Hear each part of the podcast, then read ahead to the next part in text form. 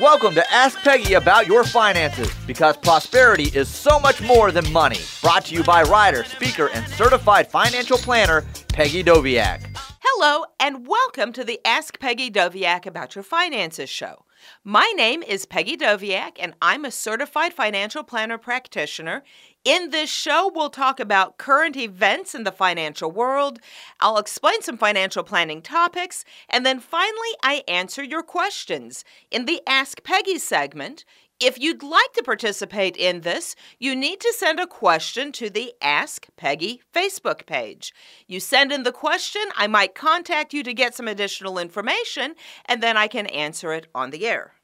So, getting started with the Bulls and Bears market report, the good news for the week ending April 20th, 2018 is the market was boring. We like boring weeks in the market because the volatility recently has been really nausea inspiring. So, at least last week was pretty flat, with the Dow ending 0.42% up. The Nasdaq was up a little over half a percent, as was the S&P 500. Gold dropped about three quarters of a percent, again as a result of a little less volatility, and oil was up 1.16%. Now, I take this data on the value of everything at market close on the day that I tell you. So this was Friday, April 20th. So even though gold and oil trade over the weekend, I actually just take that price at 4 o'clock. So if you're trying to figure out where the data comes from, that's its source. Thank you to Voices of Oklahoma, KVOY 104.5 FM, for the opportunity to share my ideas. Thank you also to Sports Talk 1400 in Norman for production and studio assistance. Welcome back. In today's legislative update, I'd like to begin to explain to you the new rule proposed by the SEC. They're casually calling it the SEC Advice Rule SEC is the Securities and Exchange Commission. And if you'll think about previous shows, I've said that the SEC said they were going to come out with a draft fiduciary rule. They said that they were going to move forward with this even though the Department of Labor bill was vacated by the Fifth Circuit Court of Appeals. So this week they released a draft. There's a 90 day comment period. So it's really important for you to listen to this and then do some more reading because the actual legislation is hundreds of pages long, and then decide if this is something you'd want to write a letter or possibly take some action on. So, the first thing about the new SEC fiduciary rule is it isn't a fiduciary rule. They have not used the fiduciary word, the F bomb, anywhere in this legislation. What they're saying is that brokers would be held to a best interest standard. And there's many other things we'll talk about here in a minute, but I want to start breaking that word down for you. Because why does it matter if a consumer says, well, look, my broker is acting in my best interest? What's wrong with that? Because usually when we define fiduciary, we end up using the words best interest somewhere in that definition. The problem is legally, fiduciary has a meaning. And when someone does not act as your fiduciary, there are established legal standards and actions that you can take. When you water it down and you use a different word like best interest, you don't have the same legal weight behind the language. And this component of the new SEC rule has a lot of people, including me, pretty upset because they're saying that the clients would have their advisors act in their best interest, which means that they can't put the firm's needs first. Again, sounds a lot like fiduciary, except it doesn't have the word attached to it. And it doesn't create a uniform standard of treatment that consumers receive when they go to a financial professional. An investment advisor. And again, investment advisor is a legal term. It is a way of being registered with your regulatory body. Investment advisors have always had a mandatory fiduciary rule. On the brokerage community, it's been a suitability rule. Now, granted, I like best interest better than suitability, but I don't like the fact that there's no legal teeth behind it. So that's really the first problem. And then there's some other issues. One of the things that the rule proposes doing is creating a title reform. Who can call themselves an advisor?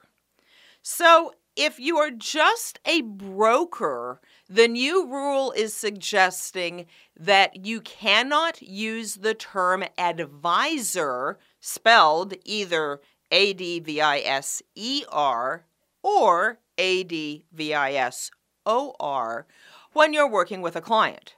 So that they'll, they'll have to call themselves something as an advisor other than an advisor.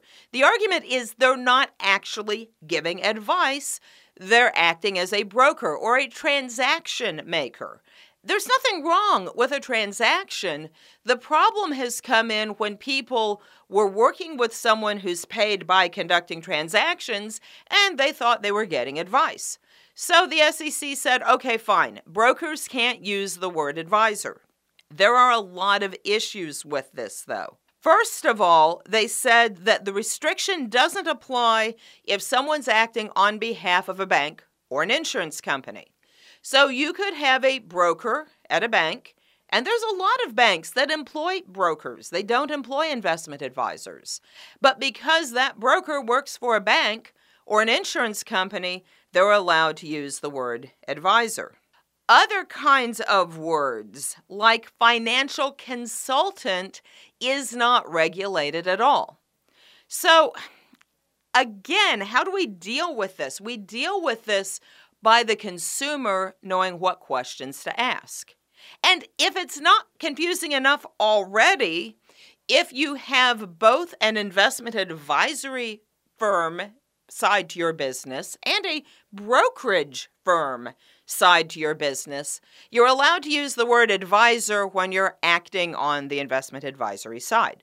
Let's break that down into English because it's really pretty outrageous. You have someone who's registered as an investment advisor, and under that rule, they have to act as a fiduciary. The same person can also have a brokerage agreement with a company so that sometimes they're a broker and sometimes they're an advisor. And the dual registration, they casually call it switching the hat, so that first you're an advisor, then you're a broker. There's millions of problems with this. The biggest one is there's not a consumer anywhere who understands when their investment advisor has taken off the IA hat and they put on their broker hat. Allowing them to use the word advisor in addition to this is just going to um, confuse the matter. So, we don't have a fiduciary standard. We do have a limitation on the word advisor, but with some really big carve outs and the ability to still call yourself a wealth manager or a financial consultant or any of the other terms that are commonly used in the industry that don't actually specifically say you're giving advice, but lead the client to believe that you are. So, those are the really big pieces of this, but there's a couple of other things that I want you to know. One of the biggest sets of teeth that the Department of Labor fiduciary rule had was the ability for consumers to sue to enter a class action lawsuit and sue their financial professional. Now, in truth, this doesn't happen very often. Most of the time, people are just annoyed because the market went down. Well, no one, I don't care if you're a fiduciary, I don't care how you're registered, if you haven't done something really egregious, there isn't anything any of us can do about the fact the market goes down. So, financial advisors, investment advisors, haven't been sued very often. But it was nice to put the mechanism in place so that if someone was acting really badly, you could sue. Most um, financial contracts that you sign actually limit you to arbitration. So DOL said, no, that's not right. We're going to give people the right to sue in this space, like they have the right to sue everywhere else. Well, the SEC said they are not going to put anything like that in place. So they specifically mentioned it and eliminated it from their new proposed regulation. So, you know, if you can't get them to do something right out of the goodness of their heart, you can get them to do something right by scaring them. That does not exist anymore under this new proposed legislation. Remember, there's a 90 day comment period right now. This can't just directly go into law. But um, really, consumers are going to have to get very vocal very quickly and get through the hundreds. It's a 916 page document. It's not really designed for light reading, but consumers are going to have to get really plugged into it really quickly if they're going to make enough noise about this to change out parts of it. Additionally, there's going to be a summary disclosure that they said can't be longer than four pages that you have to sign when you enter an agreement and that disclosure talks about compensation and conflicts of interest and how the advisor is paid and covers everything. Or the broker. So that, that um, disclosure is on the brokerage side, it's on the advisory side. I talked to you in an earlier episode about the importance of reading contracts before you sign them. That's never been more important. It's really important before you engage a financial professional, if this law goes in place as written, that you read that four page disclosure and you ask lots of questions. Because whoever you're working with, the financial professional should not mind answering them, but it's going to be up to the consumer to do their due diligence and make sure who they're working with, make sure they understand the conflicts of interest, how that advisor or financial professional is being paid, and then make their own decision about what they want to do. Thank you to Voices of Oklahoma, KVOY 104.5 FM, for the opportunity to share my ideas. Thank you also to Sports Talk 1400 in Norman for production and studio assistance. Welcome back to the Ask Peggy Doviak About Your Finances show. I'm Peggy Doviak, and in this part of the show called Plan Your Prosperity, today we're going to talk about annuities. And I bet you're expecting me to just immediately start slamming annuities and saying how much I hate them because I'm pretty vocal on some of the legislative stuff. But I want you to understand what an annuity is and I want you to understand what you're actually doing when you're creating an annuity. And then we'll get into specific kinds of products and talk about what's good about them, what you might want to be careful of, and just really be sure you understand what you're buying before you make the decision. And I want to start out by defining the word annuity. In its most basic form, the word annuity means you take a lump sum of money and then you convert it to an income stream that makes a monthly payment to the person for every month for the rest of their life. So you start with money that maybe that person has access to as a lump sum or maybe they don't, but then it creates a stream of income. So, the simplest annuity that everyone pretty much over the age of 65 has is Social Security. You pay into Social Security every month. You know, every time you have a job, you have to pay into Social Security. And so you've accumulated a lump sum of money. And then when you're 62 or full retirement age or 70, which one whichever one you choose, you annuitize it and you get a monthly check for the rest of your life. There's nothing inherently wrong with that.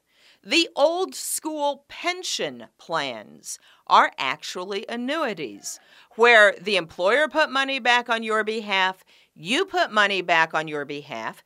You didn't have to make any investment decisions. And then once you retired, you got a monthly check for the rest of your life.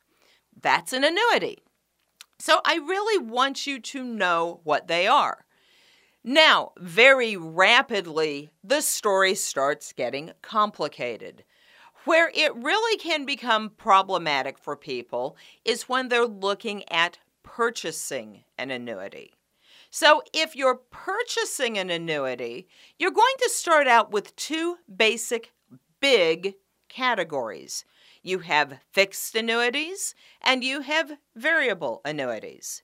A fixed annuity gives you a rate of return that is guaranteed for the life of the annuity, and then every month you get a check.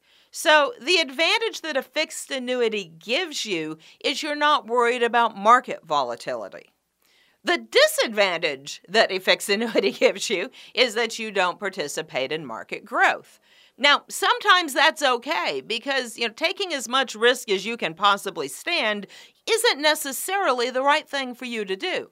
But on a fixed annuity, you want to be really careful that you know what rate of return you're locking yourself into. Now, this is different than a fixed indexed annuity, which ties to the market but has a guaranteed minimum. We'll get to that in just a minute.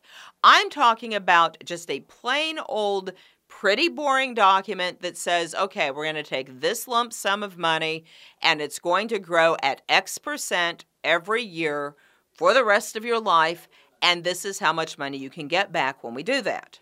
Right now, interest rates are so low that something you need to be careful of anytime you're looking at anything that's fixed is how will it hold up against inflation in the long run? Remember that the long term inflation rate has been 3%.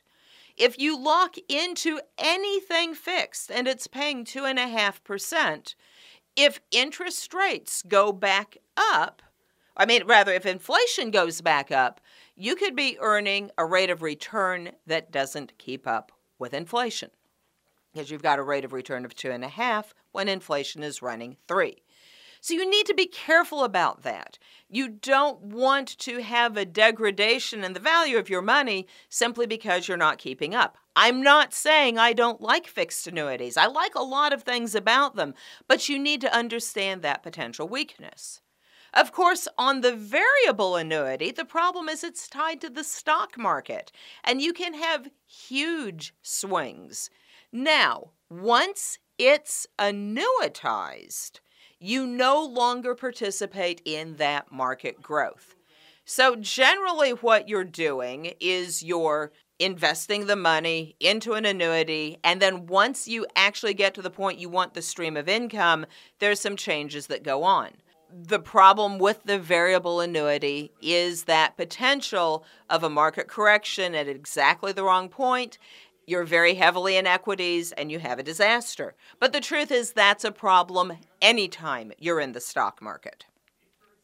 So that almost leads directly into the other major classifications of annuities there's an immediate annuity and there's a deferred annuity.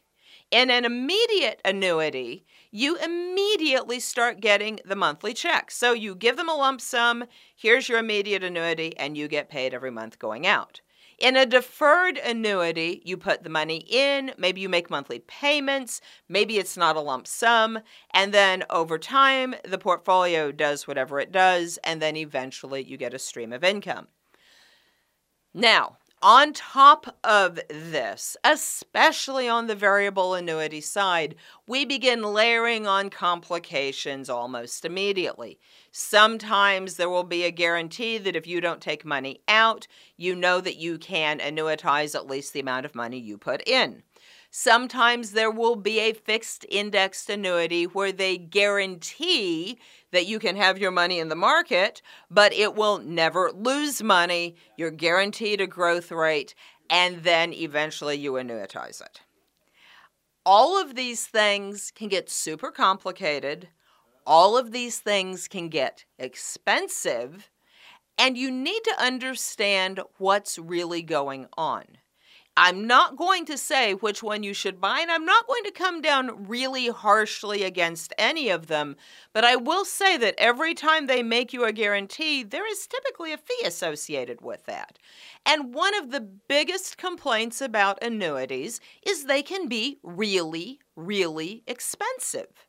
When especially the complicated ones where you have a lot of different moving parts and pieces and you need to really know what you own.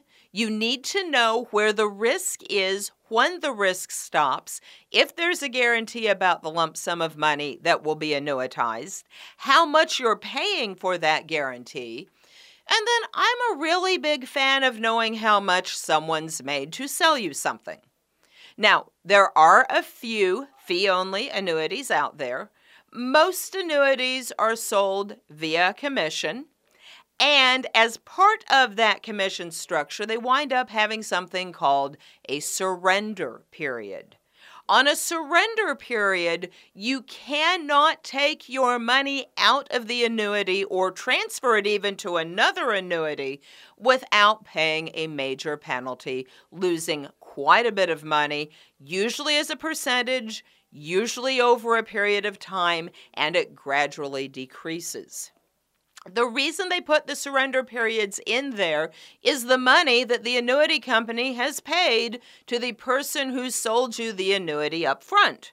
And so they basically hedge their bet that if you pull the money out, they still have enough to cover the commission that they paid along with other expenses. So, in closing, you need to know what kind of annuity it is. Is it fixed or variable? Is it immediate or deferred?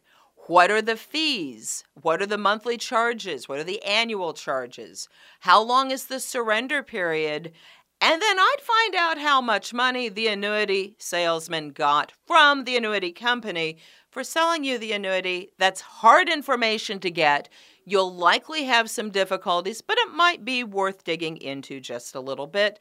Then you decide whether or not this makes sense for you. Thank you to Voices of Oklahoma, KVOY 104.5 FM, for the opportunity to share my ideas. Thank you also to Sports Talk 1400 in Norman for production and studio assistance. Welcome back to the Ask Peggy segment. The first question that I have comes from Jackson. And Jackson asked if I'm just beginning to invest, should I choose mutual funds or stocks? Because there's a stock I would really like to buy.